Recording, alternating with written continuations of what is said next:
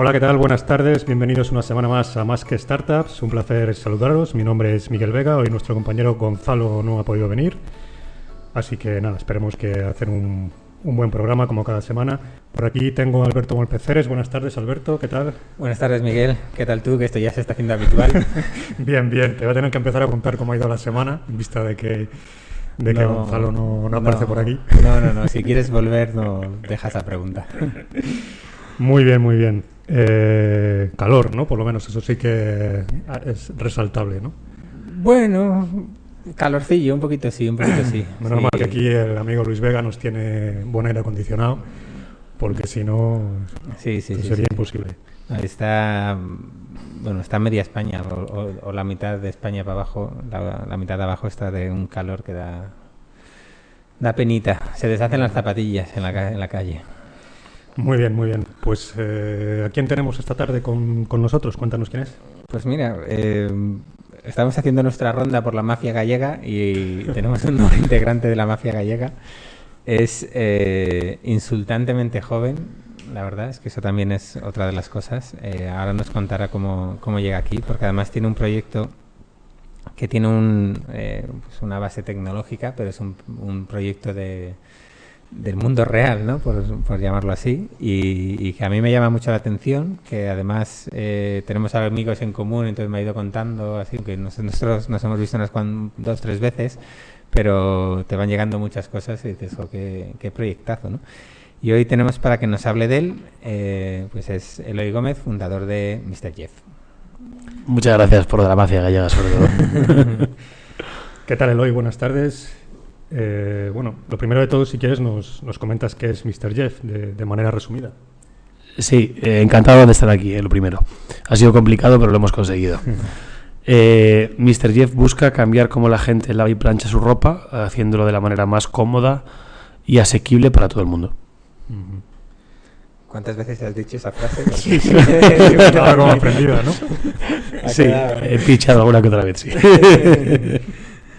Bueno, lo primero que sorprende es, como decía Alberto, tu, tu edad. No sé si te, te, molesta decirla ante los micrófonos. Bueno, yo, yo creo que alguno de, de, nuestras empresas partner o inversores no lo sabe, así que no, no hay problema. Si tengo 24, hago 25 a final de mes. ¿Y cuánto tiempo tiene la empresa? Pues hicimos el primer pedido 21 de octubre de 2015, Valencia. O sea que prácticamente ha sido terminar la facultad y montar la empresa.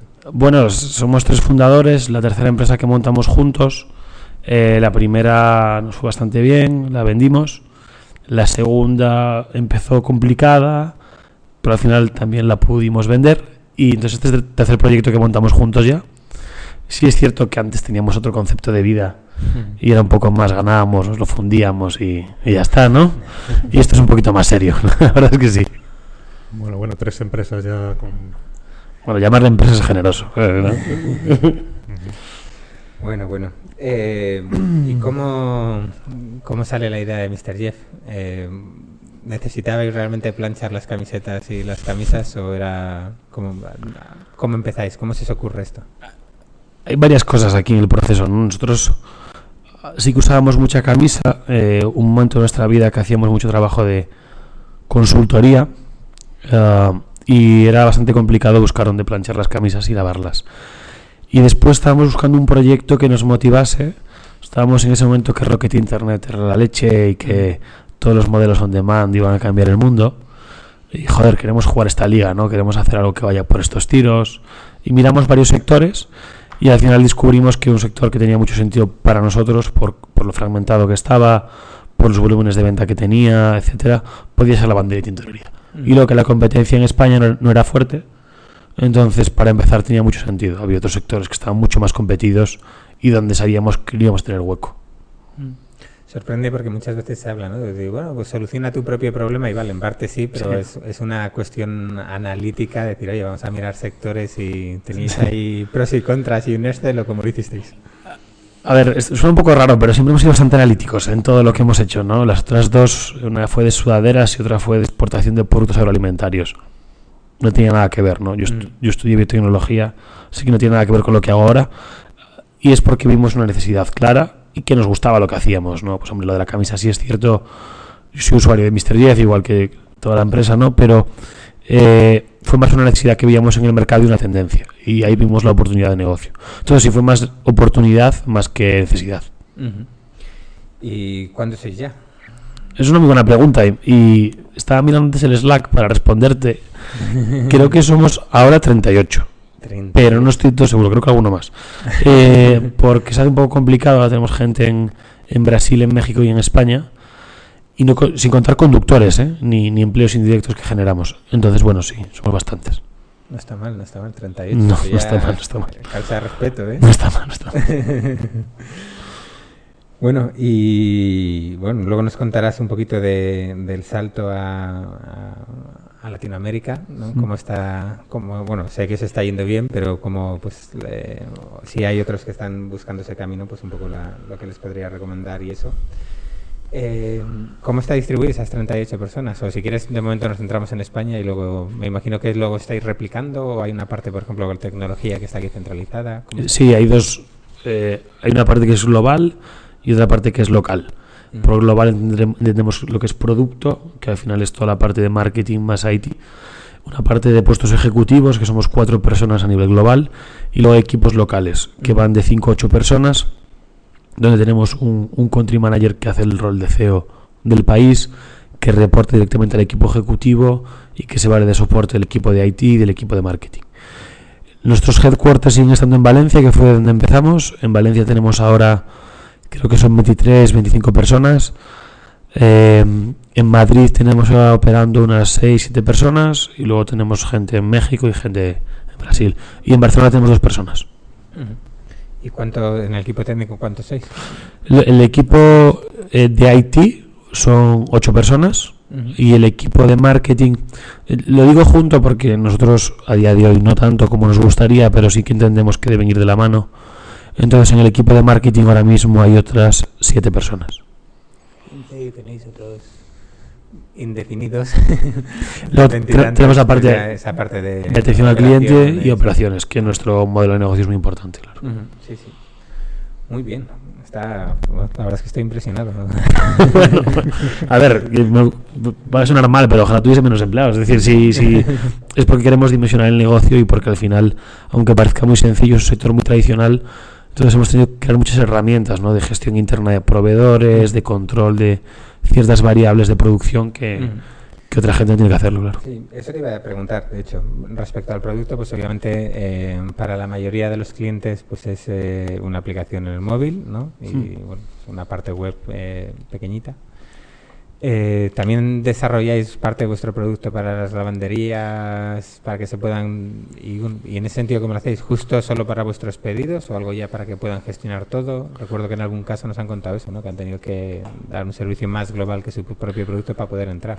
Sí, bueno, nosotros por suerte solo damos el nuestro de momento y sí que hemos creado un SaaS para las lavanderías. Hay dos personas que trabajan en el proyecto SaaS. Luego tenemos gente que trabaja en toda la parte de backend. Luego tenemos un pequeño equipo que lleva la parte de aplicaciones. Y luego gente que está en la parte de web. Y nosotros hemos tenido que empezamos, como decía, el 21 de octubre de 2015. Éramos tres personas en el equipo. Entonces todo el producto ha tenido que escalar a marchas forzadas. Y ahora estamos pues con la primera gran versión, como quien dice, de un backend de que nos podamos sentir orgullosos. Entonces hay mucha gente trabajando esa parte ahora para, para escalar el modelo. ¿Y cómo lo están acogiendo las... eh, bueno, los clientes sabemos cómo lo están acogiendo las lavanderías en, en vuestro modelo? Pues mira, mucho más fácil en México que en España. En España el problema es que ha sido un sector normalmente dominado por franquicias, entonces la entrada es más complicada. Entonces quedan dos partes, ¿no? La tienda más de barrio o proveedores más a nivel industrial. En contra lo que sí es un sector que va bastante bien, es decir, que no hay problemas de volumen de trabajo, lo que es tintorería tiene muy buen margen, y nosotros vamos hacia un modelo más de volumen. Entonces, hay gente que lo ha entendido muy bien el modelo y otros proveedores que dicen, pues mira, yo gano mi dinero, estoy a gusto, no quiero trabajar eh, para más gente, ¿no? Entonces, no nos faltan proveedores por suerte, pero sí que es cierto que lo que es la curva en México ha sido mucho más sencilla que en España. También quizás por lo que habéis aprendido en España o es realmente un mundo distinto. Lo que hemos aprendido ha sido muy útil, eso es cierto. Y es un mundo distinto. Eh, cambia un poco el enfoque ¿no? del, del empresario mexicano y el empresario español. El- en este sector suele ser un autoempleo, Entonces, una vez que hago mis euros, estoy a gusto. En el caso mexicano, sé que hay una persona que tiene de media entre 5 y 10 tiendas. Entonces, lo que mira son otros números que no miran tanto un autoempleado, ¿no? Eso no- lo hace mucho más fácil para nosotros, para poder crecer. ¿Y qué, qué ha sido lo más difícil de tratar con el mundo real? ¿no? Porque Todo. Eh, bueno, no negaré que más de una vez hemos pensado, ¿por qué cojones no hemos hecho un SaaS? Pero es difícil, ¿no? Es muy complicado. Nosotros tenemos dos partes, tenemos logística y la parte de proveedor, la cual a día de hoy, proveedor, sí hemos metido procedimientos, pero no controlamos en España, en México sí lo controlamos, y la parte logística que sí la controlas, pero nunca la controlas de todo, ¿no? Eso es lo más complicado, sobre todo darnos contra proveedores que no querían mejorar sus procesos, ¿no? Y explicarle, oye, lo que estás haciendo no está bien hecho o vas a ganar más dinero. ¿Cuántos son tus costes? Que no lo sepan. Ya. Se ha hecho así toda la vida. Bueno, toda la vida se ha hecho así, pero no tiene qué estar bien hecho. Se puede hacer mejor, ¿no? Entonces, un poco esa falta de a veces de humildad por otra parte de, ok, yo me pongo a planchar una alfombra, no hay ningún problema, o a lavarla. Pero, oye, si te decimos que esto se puede hacer así, haznos caso, ¿no? Y eso hemos visto que en otros sitios es más sencillo. Entonces, el mayor problema del mundo real para mí es que lidias a veces con partes que su negocio no depende totalmente de ti. Entonces, no voy a decir que sea bueno tener una dependencia, pero cuando no la tienen y su negocio va de sobra, pues no te dan todo el cariño que deberían. Y eso hasta que hemos tenido una escala como ahora, pues nos costó mucho, ¿no? Montar nuestros sistemas o aceptar ciertos precios que no creemos lógicos. Y es verdad eso que dicen por ahí que te has dejado barba para que te hagan caso y no te vean tan joven y que te hagan un poquito caso esos señores de 50 años de la tintorería. Bueno, la verdad es que he engordado muchísimo, entonces también me he dejado barba por eso. Pero eh, sí es cierto, sí. sí, viene bien, es cómodo. Aunque no me parezca que soy bastante lampiño si no tengo barba, entonces es, es cómoda, sí, sí, sí. Bueno, ¿y cuántos eh, cuántos servicios hacéis ahora? Si se puede saber. Sí, sí, sí. Ah, No, no sé cuál es la medida que utilizáis en la semana, el mes o el, o el día. O... Bueno, usamos varias, ¿no? Pero la que nos, más nos fijamos nosotros y la que más seguimiento le damos es a los recurrentes semanales en suscripción, que están en los 2.000 ahora en España, y los pedidos más ocasionales son unos 1.000 a Mm. mayores, ¿no? Ujú. Unos 3.000 semanales lo que estamos haciendo ahora. Está muy bien. Y entonces, eh, o sea, se puede contratar una suscripción, ¿vale? Yo Sí. trabajo, trabajo- si trabajas en consultoría, pues todos, todas las semanas enviar un par de trajes y cinco camisas. Sí, a día de hoy tenemos unas 65 euros, que son 15 kilos y 20 camisas. Y a partir de septiembre vamos a montar un modelo que vas a poder confeccionarte exactamente lo que tú quieras. Es decir, vamos a conseguir dar la bolsa de colada, que son unos 10 kilos, dos personas, por 7,99 euros, entrega y recogida a domicilio. Y las camisas 1,49, ¿no? Es decir, por primera vez vamos a poder dar unos precios realmente eh, rompedores, que es lo que llevamos tiempo luchando por hacer. Ahora entiendo cuando la gente le hablamos de nuestro negocio y se quedan un poco sorprendidos y dicen, es que no sé por qué piensas que tengo que saber eso, ¿no? Y de como, no, es que claro, 15 kilos de ropa, Claro. no tengo ni idea de que son 15 kilos. ¿Y quiénes son vuestros clientes? Eh, ¿Jóvenes, estudiantes, familias? ¿Qué, Pues, qué- con Mira, porcentajes más o al menos? principio era muy claro, era un target muy, muy claro que era consultor, auditor, traje, camisa, de 25 a 35 soltero y no de Madrid. Y fue evolucionando, ¿no? ahora tenemos familias, tenemos muchos estudiantes, sobre todo desde que hemos conseguido dar un precio de colada muy interesante. ¿no? Eh, piensa que un estudiante de una residencia en Madrid está pagando entre 1.200 y 1.500 euros por comida y cama con la propuesta que llevamos ahora por 30 euros va a tener su ropa lavada, ¿no? Entonces, cuando miras los números es insignificante para ellos. Nosotros nos da mucho volumen todo lo que es residencias de estudiantes. Y luego a nivel estratégico de la compañía, cuanto más estudiantes tenga mejor. Porque si una persona que ha salido de su casa nunca se lo ha hecho, llega a un lugar y sigue sin hacerlo, le va a parecer como antinatural, ¿no? Es como, hostia, nunca he puesto una lavadora, nunca he hecho nada de esto. Entonces, si lo podemos acompañar en su ciclo vital, es un poco nuestro gran objetivo. Y así vendré lifetime values más largos también, ¿no? De hecho, ahí le tenéis que poner el claim de, bueno, una lavadora cuesta esto, más el detergente, más tal. Ahora está- estamos, estamos con eso porque lo que vamos a lanzar justo va por ahí, ¿no? Estos 8 euros, al final una lavadora te vale entre 4 y 4,5. Es decir, que solo por el 4 euros más, lo vas, por 3 euros más lo vas a tener- hecho. Y en casa, ¿no? Sí, sí. Lo que te ahorras en las pinzas que se caen al colgar, todo. Todos esos problemas, ¿no? Pues intentar un poco que la gente valore esa, esa parte, ¿no? Sí. Y ya que has comentado, eh, has mencionado Madrid, ¿en qué ciudades estáis? ¿En qué ciudades? Ahora estamos Madrid, Barcelona, Valencia, eh, México DF y empezando Sao Paulo. ¿Y hay planes de entrar a nuevas ciudades en España o eso va a su ritmo? Pues, pues, pues la verdad es que sí. Es decir, no contábamos con ello, pero un poco con el crecimiento último que hemos tenido, pues no descartamos nuevas ciudades, sobre todo ciudades del norte de España, donde creemos que puede tener buena pen- penetración el modelo, Poder dar servicio, ¿no? Un poco nuestro modelo no necesita grandísimas densidades para funcionar, sino que necesita densidades locales para funcionar. Ujú. Al final, núcleos poblacionales de 20.000 personas lo tienes desde una urbanización hasta en una zona que no tiene por qué ser una ciudad, ¿no? Entonces, al final es un poco enlazar unidades de producción con densidades, con lo cual podríamos llegar hasta poblaciones de 50.000 habitantes, si hiciese falta. Y si fueses, por ejemplo, yo que sé, abrir en, en Bilbao, por decir algo, no sé, al final Bilbao, pues, no sé, Hmm. un poquito menos de medio millón de habitantes, pero con todo lo que es la zona, pues un millón o algo así. Eh, ¿Cuántas lavanderías tendrías que buscar para que os diesen servicio o así? Solo Claro, un curiosidad. Sí, eh, depende, ¿no? Porque hay grandes lavanderías, pequeñas lavanderías, cada una tiene unas capacidades productivas diferentes. Nosotros lo que hemos hecho un poco cuando entramos en el sector fue entenderlo como una industria, no como una tienda, ¿no? Una lavandería es una industria. Eh, coste por persona por colada hora, coste kilovatio, bueno, entender la parte industrial muy bien, ¿no? Para poder construir desde ahí una propuesta de valor.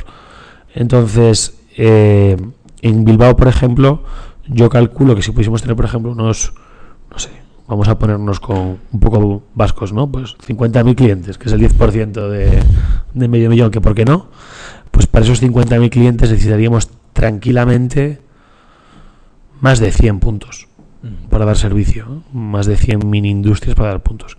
¿Qué es lo bueno de esto? Que creas una gran alternativa local, ¿no? Que puedes dejarlo en la tienda si quieres, porque vas a tener esos puntos para que lo puedas dejar, o que el coste logístico sea mucho menor, porque la distancia es cada vez menor. ¿Y cuánto tardaríais más o menos en conseguir esos 100 puntos? No, no es que se esté llevando a Bilbao, no, simplemente simplemente para saber decir, oye, pues es un proceso que de cara al final, pues todos los proyectos de Internet, pues bueno, pues abrir una ciudad más o un país más, pues tiene sus cosas, pero ya con esta parte que tiene física, el convencer a, a esas industrias, a esas pequeñas industrias lavanderas, pues... eh, Un poco el gran problema que teníamos era ese, era convencer a un sector que no voy a decir que esté anclado en el pasado, pero sí lo está. Entonces, ¿cómo consigues que, que te hagan caso y que lo vean claro? Eh, La gran diferencia es que a partir de septiembre nosotros buscamos partners, a los cuales les damos todas las facilidades del mundo, les decimos, oye, tienes que buscar un local con estas características, te decimos lo que tienes que poner, te explicamos cómo hacerlo, cómo lavarlo, cómo plancharlo y yo te consigo los clientes. Nos hacemos un acuerdo de colaboración y en tres meses ya has recuperado tu inversión a nivel de que estás en break-even, ¿no? ¿Por qué tenemos esta seguridad? Porque lo que hemos visto es que hay una necesidad real cuando das con el precio clave y la propuesta de valor clave, ¿no? Que en España no hemos podido llegar a darla muchas veces, aunque vendamos mucho. Para mí las ventas están bien, pero la clave es cuando tú ves ese cambio de tendencia, ¿no? Como han hecho pues Deliveroo con la comida a domicilio o Cabify con la movilidad ahora. Cuando lleguemos a ese punto es cuando estaremos un poco más contentos, no, no satisfechos, pero un poco más contentos.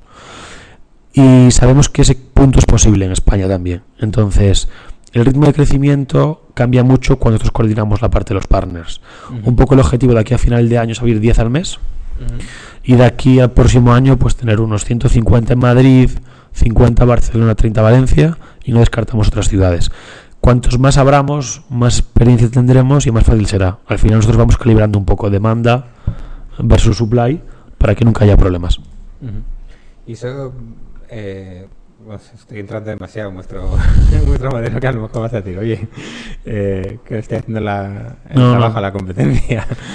Eh, Que copien, que copien. sí.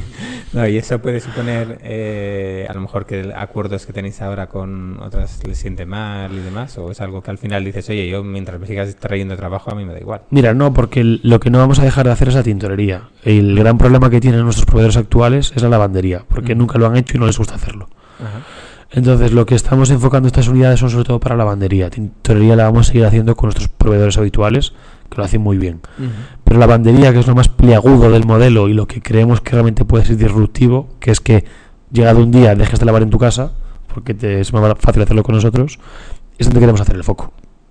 No en el premium, sino en el recurrente y el habitual. Y en el concepto. Entonces, al final es un complemento. Me estoy acordando de cuando, cuando yo vivía en Alemania, un chico que conocí en Berlín. En, en Alemania es muy habitual que alquiles las, las casas sin cocina. O sea, la cocina es, son, es un cuarto y tú simplemente pues, le, le pones Claro. tu cocina y demás, ¿no?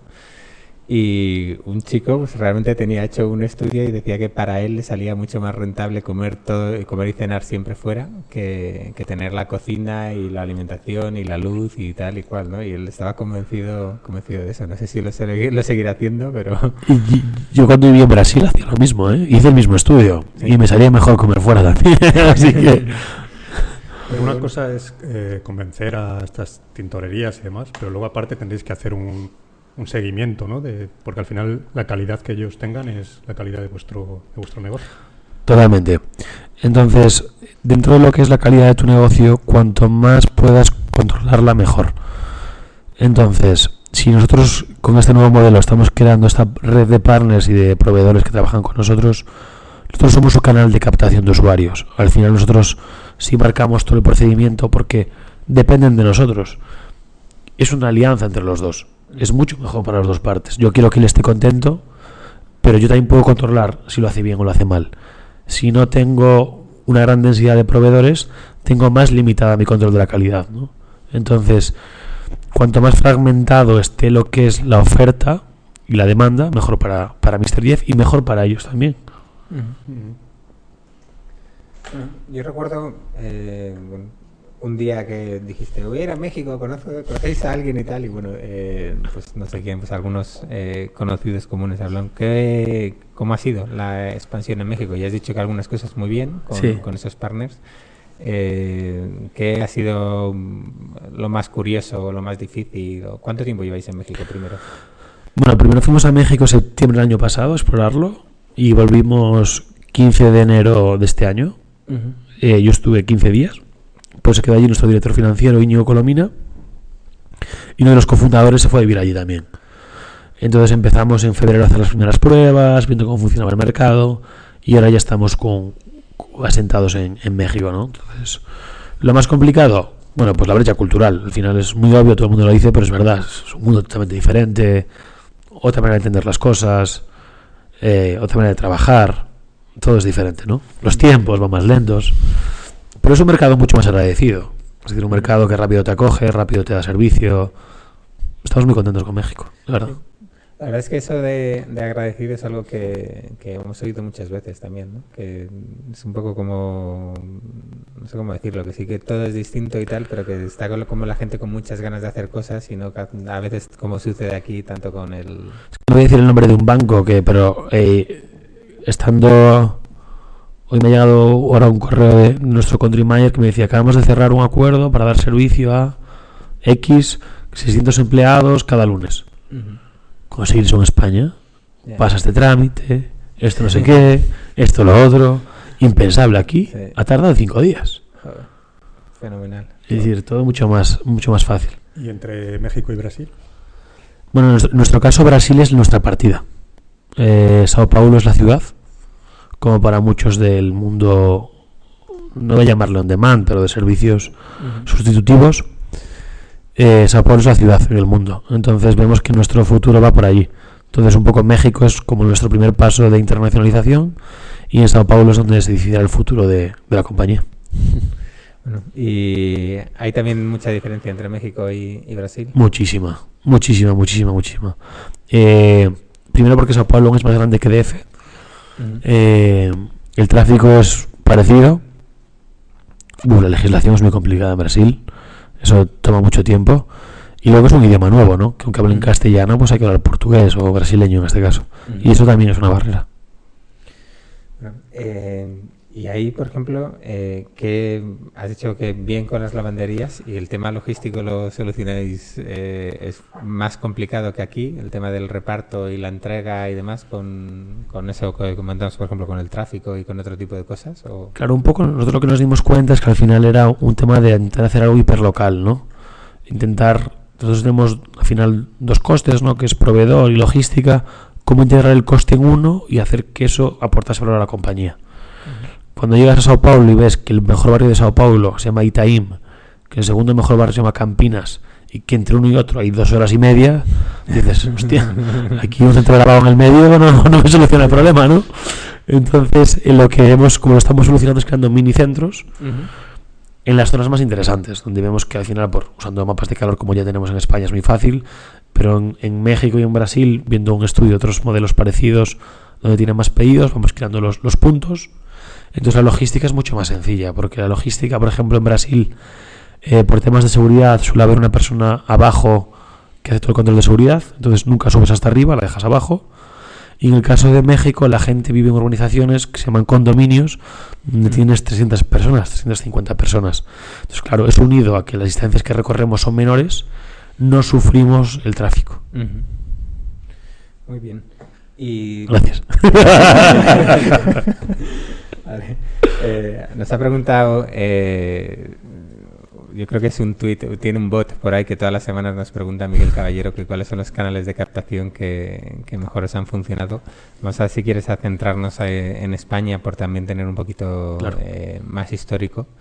Eh, ¿Qué canales de captación habéis probado y, y cuáles os han funcionado mejor y cuál te ha sorprendido que no funcionase? O algo así? Bueno, bueno, lo primero, y, y de verdad, Mr. Jeff tiene el mejor CMO de España, con diferencia, que se llama Aaron Rodríguez, que es socio de la compañía, así que nadie me lo robe. Pero es mérito suyo porque cada vez te sale con una cosa nueva. Pero en nuestro caso Facebook ha funcionado muy bien. Al principio hacía descarga, luego hacía landing para conversión y luego con Facebook Leads para sacar teléfonos y vender la suscripción con telemarketing, cosa que Miguel también ha experimentado. Eh, luego todo el tema de workflows de activación de email nos ha venido muy bien para mejorar todo lo que son los cores de usuario y, y que sigan pidiendo.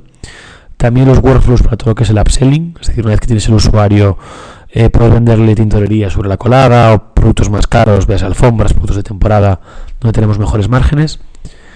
Y madurar los leads, teníamos un pop-up muy sencillo en la web donde podías dejar tu email y madurando ese email ahora mismo es nuestro mejor canal de captación, ¿no? Entonces, al principio fue AdWords con producto específico de tintorería, luego Facebook más hacia app, Facebook más hacia colada y camisa, Facebook lead suscripción, workflows de email y otra vez email con tráfico.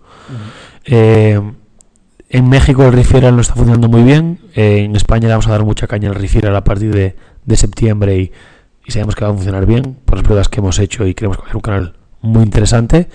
Y luego nos ha funcionado bastante bien todo temas de PR y porque al final un poco cuando llevas tu ropa es un tema también de confianza, entonces cuanto más nos han visto, más han querido lo que hacemos y la marca. Entonces todo lo que es potencial eso con partnerships, con compañías con más tiempo en el mercado nos ha venido muy bien. ¿Y qué, con, con qué compañías habéis hecho cosas? ¿Se puede saber? Sí, pues hemos, mira, hemos ido desde compañías más tradicionales hasta, por ejemplo, con Witaka o con Cabify o con Just Eat o con Pompey, creo que hemos hecho uno hace poco. Es decir, cada semana o dos semanas hacemos algún tipo de colaboración con alguna compañía. Bueno, em, ¿Y algún canal que no haya funcionado que digas, ostras, Twitter, LinkedIn, cero. Cero? Bueno, me puedo creer también. Cero, cero, es muy mal, vamos, no. Nosotros intentamos hacer unos CPLs muy humildes, es decir, nunca más de 2-3 euros, unos, unos costes por descarga que no superen los 4 euros nunca. Es decir, al final pues, la descarga es un poco banal, lo que importa es quién convierta ¿no? y luego el comportamiento del usuario. Ujú. Y lo que teníamos por ahí no funcionaba. No. ¿Y en qué punto llegasteis a- al telemarketing? A decir, oye, mm, porque no sé, es muy habitual que la gente de internet intente cualquier cosa antes de antes del teléfono. Pues lo que estamos como un poco locos, ¿no? Es decir, si al final una suscripción es un cliente que es muy interesante para nosotros en el tiempo, Mm, al cual cuando empezamos con la suscripción eran 99 euros. Bueno, cuando te vas a gastar 100 euros en algo, pues no está de más que te lo expliquen más de una vez, ¿no? ujú. Es todo un proceso, ¿no? Es- sabíamos que no era el producto final que queríamos llegar, pero el producto que teníamos. Entonces Ujú. había que venderlo como fuese. También era, es un ciclo, ¿no? Nosotros lo vemos como un... Estamos llegando ya a ese punto que nos gusta, que es dar esa camisa a 1,49, esa colada a 7,99. Pero al principio eso ahora es fácil de explicar, o cada vez es más sencillo, porque la gente lo entiende mejor. Pero antes, toda la ropa, pero ¿cómo va? ¿Va en percha? ¿Va doblada? Había muchas preguntas, ¿no? Había que madurar mucho el lead, había que mandarle información, había que hablar con ellos, y, y fue todo un proceso. También, por ejemplo, no podíamos trabajar tanto con, con prueba lo ves, ¿no? Lo ideal habría sido, y de hecho la conversión es la- el mejor canal para nosotros, perdón, fue es cuando damos un servicio gratis de una semana o un mes y la gente sigue usándolo. ¿Qué problema teníamos nosotros hasta ahora? Que eso es un coste muy alto para mí, porque yo tengo que pagar al proveedor por el servicio que hace. está claro. Si cuando lo comparas con un Netflix, con un Spotify, que hacen un modelo que es suscripción, un precio menor y que no les cuesta, como quien dice, nada, pues no pasa nada. ¿Qué ganamos nosotros ahora con el modelo Partners? Que cuando alguien empieza con nosotros, dentro del pack, oye, vamos a regalar tantos frees. Ujú, Para él no es un coste añadido porque está captando usuarios, igual que yo. ujú. Entonces no lo ve como un coste, lo ve como una captación de usuario. Joder, qué bueno, en poco tiempo ya tengo un usuario recurrente.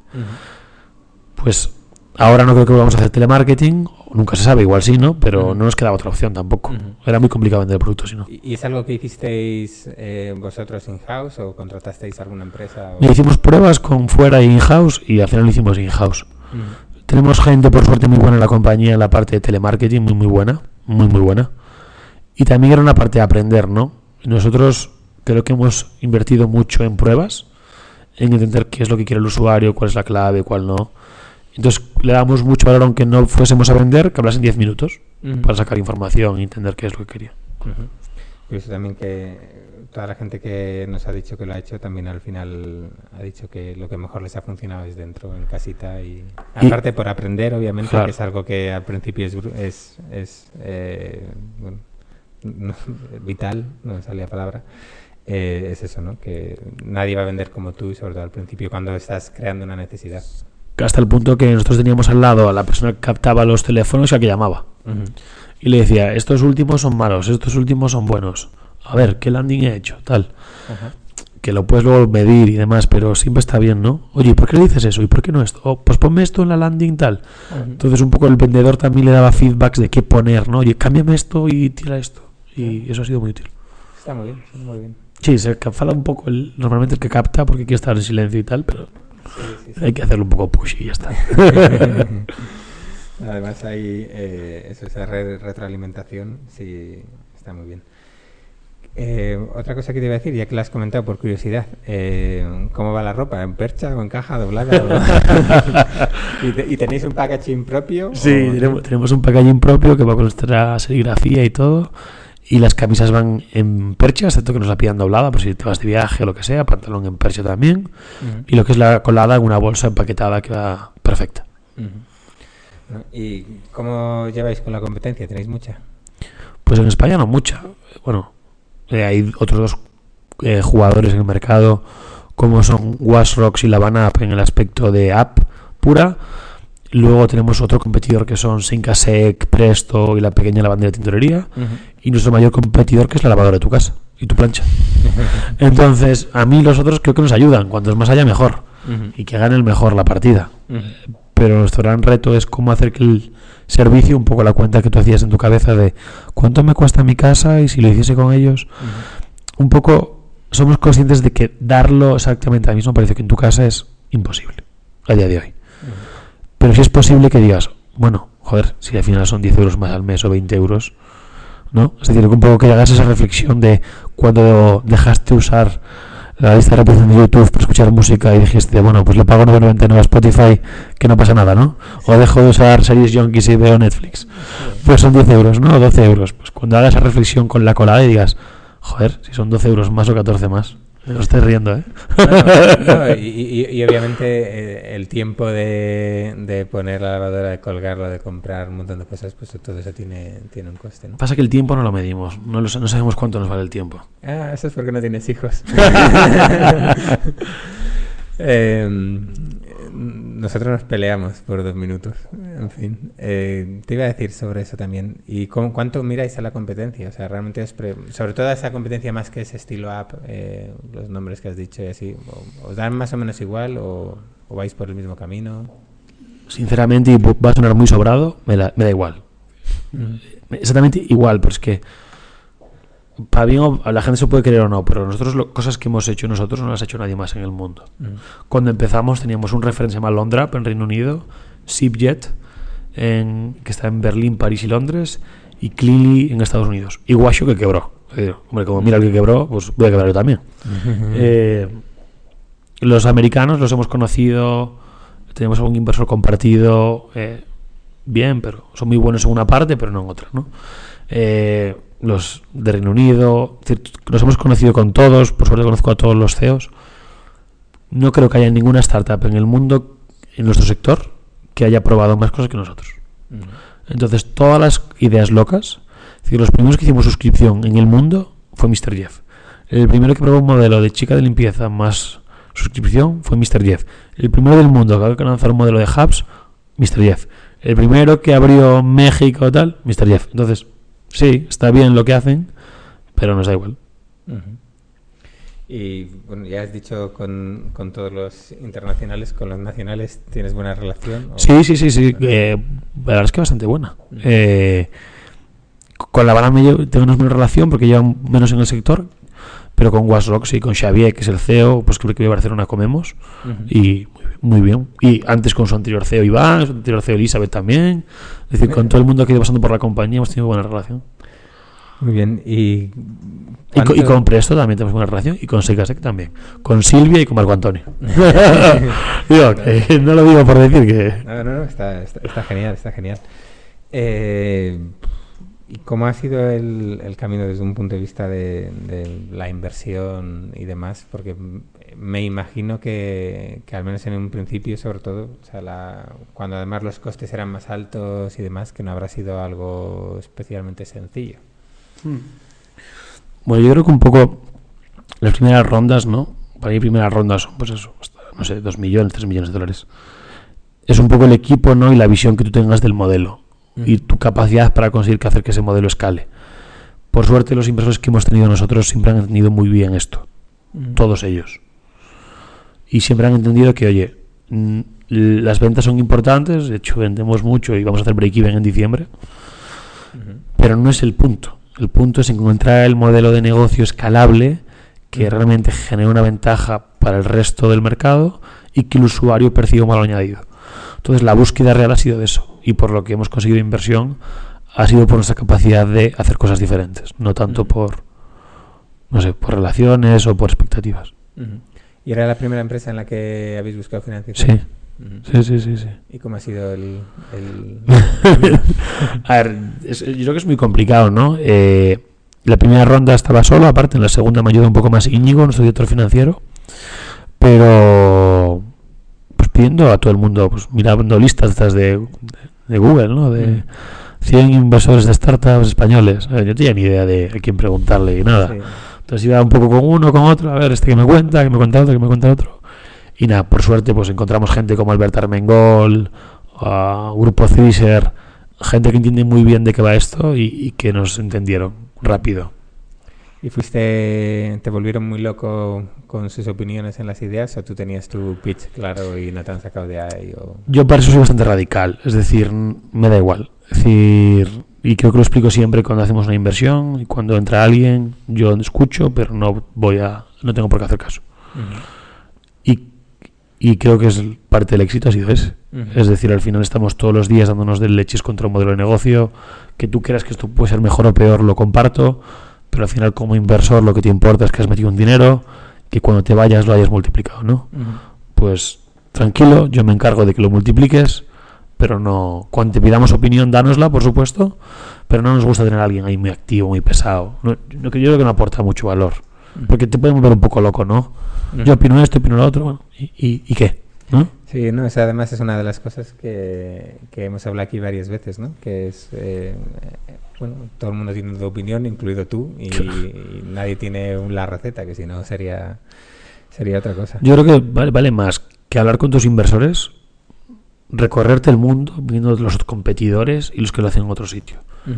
Si nosotros hemos llegado a donde hemos llegado ahora y hemos encontrado cómo escalar el modelo, ha sido por darnos la vuelta al mundo. Viendo cómo lo hace uno, hablando con el americano, con el chino, con el coreano, con el de Dubai, con todos. Oye, ¿y tú cómo y este problema? ¿Y qué has hecho aquí? Viendo sectores que no son iguales que el tuyo, pero parecidos, hablando con sus CEOs. Oye, ¿y esto cómo lo haces? ¿Y ¿Esto cómo lo has hecho? ¿Y aquí qué hiciste en ese momento? ¿no? Porque yo creo que cuando estás en el púlpito ves una realidad que no es la realidad real, ¿no? Oye, esta idea, ¿por qué no todo el mundo comparte su lavadora y lava en su casa? joder, la idea es cojonuda. La realidad es que los números no salen, eso es imposible, ¿no? Por cosas tan banales como esas, pues, pues pasa. Y bueno, la verdad es que y son muy receptivos porque mucha gente muchas veces tiene eso. pues, ¿Cómo voy a hablar yo con la competencia? Eh, Mucha gente le sorprende, ¿no? Pero yo creo que estamos... Es un mercado muy hiperlocal, en el cual la mayoría de actores que hay a nivel mundial entienden solo su mercado, como su mercado, su opción, ya vendrá uno gigante y me comprará. Nosotros queremos ser los líderes mundiales. Entonces, de- bajo esa perspectiva también lo comunicamos a ellos. Yo hablo contigo, no descarto que entre en tu mercado. ujú. ¿Quieres que hablemos, no? Tal. La mayoría de gente acaba accediendo. Le da mucho más sentido hablar que a no no hablar. Ujú. Además, eh, estar en la misma situación, aprender de ti también. Claro, nosotros somos muy transparentes. Al final, tú puedes contar lo que quieras. Lo que importa es cómo lo implementas y cómo lo ejecutas, ¿no? Y las ideas no, no hay gran cosa. Si la idea funciona, ya te lo van a copiar, no te preocupes. Es eh, insultante tu seguridad con todo, o sea, pero muy, muy insultante. Eh, de dónde te viene la vena emprendedora? ¿Ya la tenías? ¿Es familiar o realmente es algo que dices, eh, mira, tú es que eres muy viejo, todos los de veintipocos somos así y, No, no, no, no, no. y agárrate los va, machos tío, porque... que va, que va, que va, que va. Yo creo- que cada uno es como es, ¿no? Pero, no, si mis padres son funcionarios y, y- y nadie en mi familia ha sido emprendedor ni nada. No sé por qué, la verdad. ¿Y todavía tienen la esperanza de que dejes de hacer estas tonterías y te hagas funcionario? o- Joder, al principio fue duro, ¿eh? Sobre todo, hostia, cuando llegaron un par de ofertas interesantes a la mesa y tal. Oye, Eloy, pero ¿por qué no coges eso? Estás un poco tranquilo, ¿no? Luego no entienden, pero, oye, pasa ese gasto a la empresa, que no, ¿qué más das? Así, lo importante no es tu nómina o, oye, ¿y por qué no vives en una casa un poco mejor? Y es que da igual, ¿no? Entonces, lo bueno es que son respetuosos, ¿no? Igual que los inversores, tengo la suerte que tengo una familia que, que me apoya y incluso que llegó un día y dije, mira, cuando hablemos, vamos a hablar de lo que sea, menos de Mr. Jeff. Ujú, Si un día tengo que contarte algo porque estoy mal, ya te lo contaré. ujú. Pero si no, como si no, como si estuviese trabajando en Price. Sí, yo creo que mi- mis padres solo hace como cuatro o cinco años me han dejado de preguntar lo de, bueno, ¿y ¿necesitas algo? ¿Cómo va? Bueno, por lo menos les harás la colada gratis, ¿no? Está- Viven un poco lejos, están en Santiago, pero prometo que abriremos un día en Santiago. Pero mi madre me lo dice bastante, oye, ¿qué? cuando vienes por aquí, no? Oye, mira, vamos a, a- a crear unas nuevas secciones. ¿Cómo describe, le hemos preguntado algunas veces de ahí, pero ¿cómo describe tu madre lo que haces? Dice, a ver, ¿tiene, ¿tiene una empresa o es el que lava ropa por ahí? o- Bueno, a mi madre le gusta mucho decir tiene una startup, porque la palabra mola mucho, ¿no? Tiene una startup. Y entonces su amiga dice, ¿una qué? Eso sí. Está enfermo el pobre. Eso siempre. Ah, yo, yo la suerte que tengo es que lavo y plancho ropa, ¿no? Entonces, digo, yo lavo y plancho ropa. Y mi madre muchas veces dice, bueno, pues tiene una lavandería online. y ya está, y se queda muy ancha. Fenomenal. Muy bien, vamos ahora con, con otra de nuestras, nuestras secciones habituales, que es la, la herramienta online preferida, aquella que te hace el día a día más fácil. Eh, cuéntanos cuál, cuál es la tuya. Siento decepcionar con la respuesta, pero es, es Google Calendar. Sé que parece muy básico que todo el mundo lo usa, pero yo lo uso mucho, mucho, mucho, porque en vez de usar tareas eh, o listas de tareas, lo meto todo en Calendar.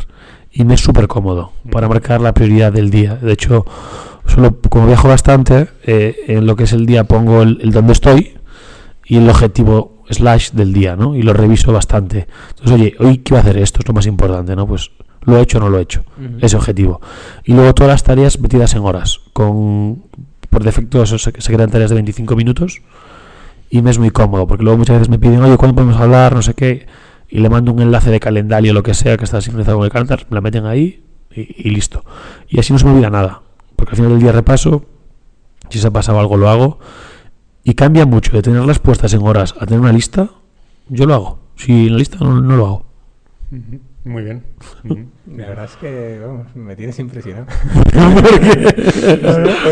Son son súper ejecutivo. Parece un veterano de, de- no sé, como que llevara Sí, ¿y 30 cómo años es, en, en este eh, mundillo. Sé que no existe lo que es un día típico, pero ¿cómo es un día típico así ya con, con 40 empleados y, y viajando tanto por ahí?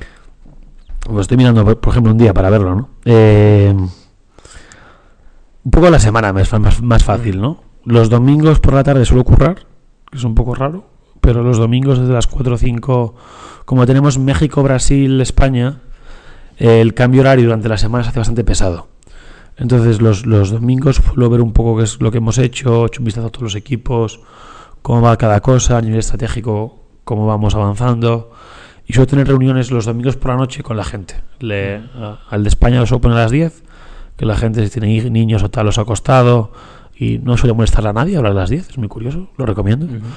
Entonces, hablas con ellos un poco, hemos hecho un sprint el viernes, pues el domingo hablamos de esto, y el lunes ya empiezan con los equipos a tope, ¿no? Y dejas claras, los viernes la gente está más cansada, es más report, pero el domingo sí que la gente ha descansado, está un poco más creativa, hablas de temas más importantes y el lunes ellos ya empiezan a tope, y ya no estoy.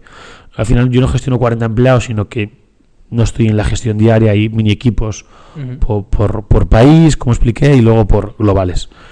Y luego un día a día normal, pues tiene una parte de, de hablar un poco con los jefes de equipo, que hablo con ellos todos los días prácticamente, aunque sean tres minutos, oye, todo bien, ¿cómo vas tal? Luego una parte muy importante ahora es que me suelo poner cuando validamos un modelo a tope con el mini equipo. Ahora estoy con el partner y estoy, pues, 60% de mi tiempo es, es modelo partner. Y luego intento repartirme un poco con los países, ¿no? Pues ver qué, qué puedo ayudar allí, qué puedo ayudar allí. Y luego una parte de networking, pues de un 20% tranquilamente, ¿no? Pues una o dos personas que o mantener contacto o, o seguir, que me interesa, bien para acuerdos B2B o para acuerdos de financiación o lo que sea, Ujú. que creo que un CEO en mi caso debe hacer bastante.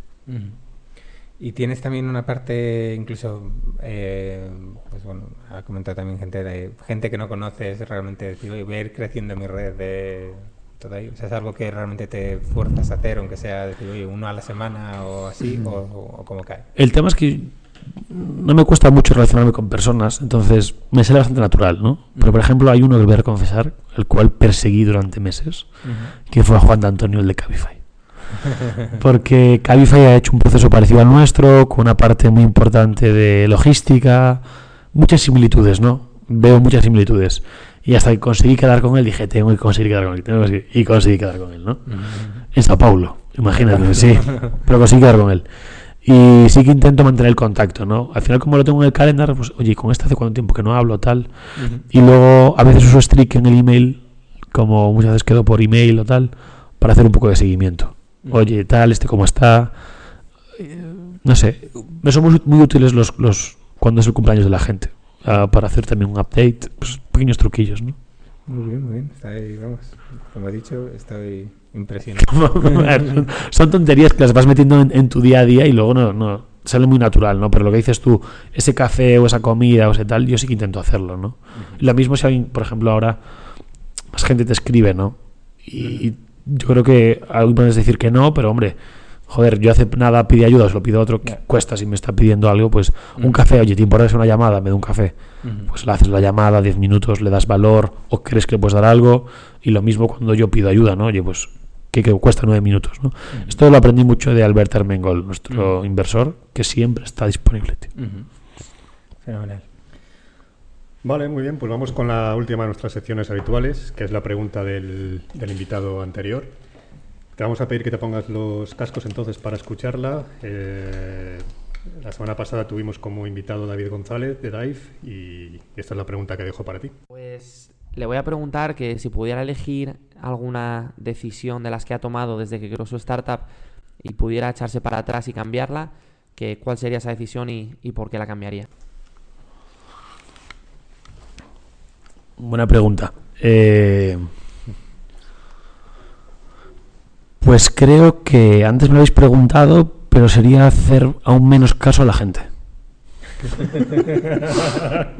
es el colmo es decir, menos caso. Es decir, a tu equipo, todo el mundo. Es decir, en tu equipo, ser el más humilde. Es decir, si cualquiera del equipo te dice tal, hostia, ahí oír a todo el mundo. Al final, la persona que dice al cliente es además que el mejor inversor de los tuyos. Porque habla con los usuarios, sabe de lo que se quejan.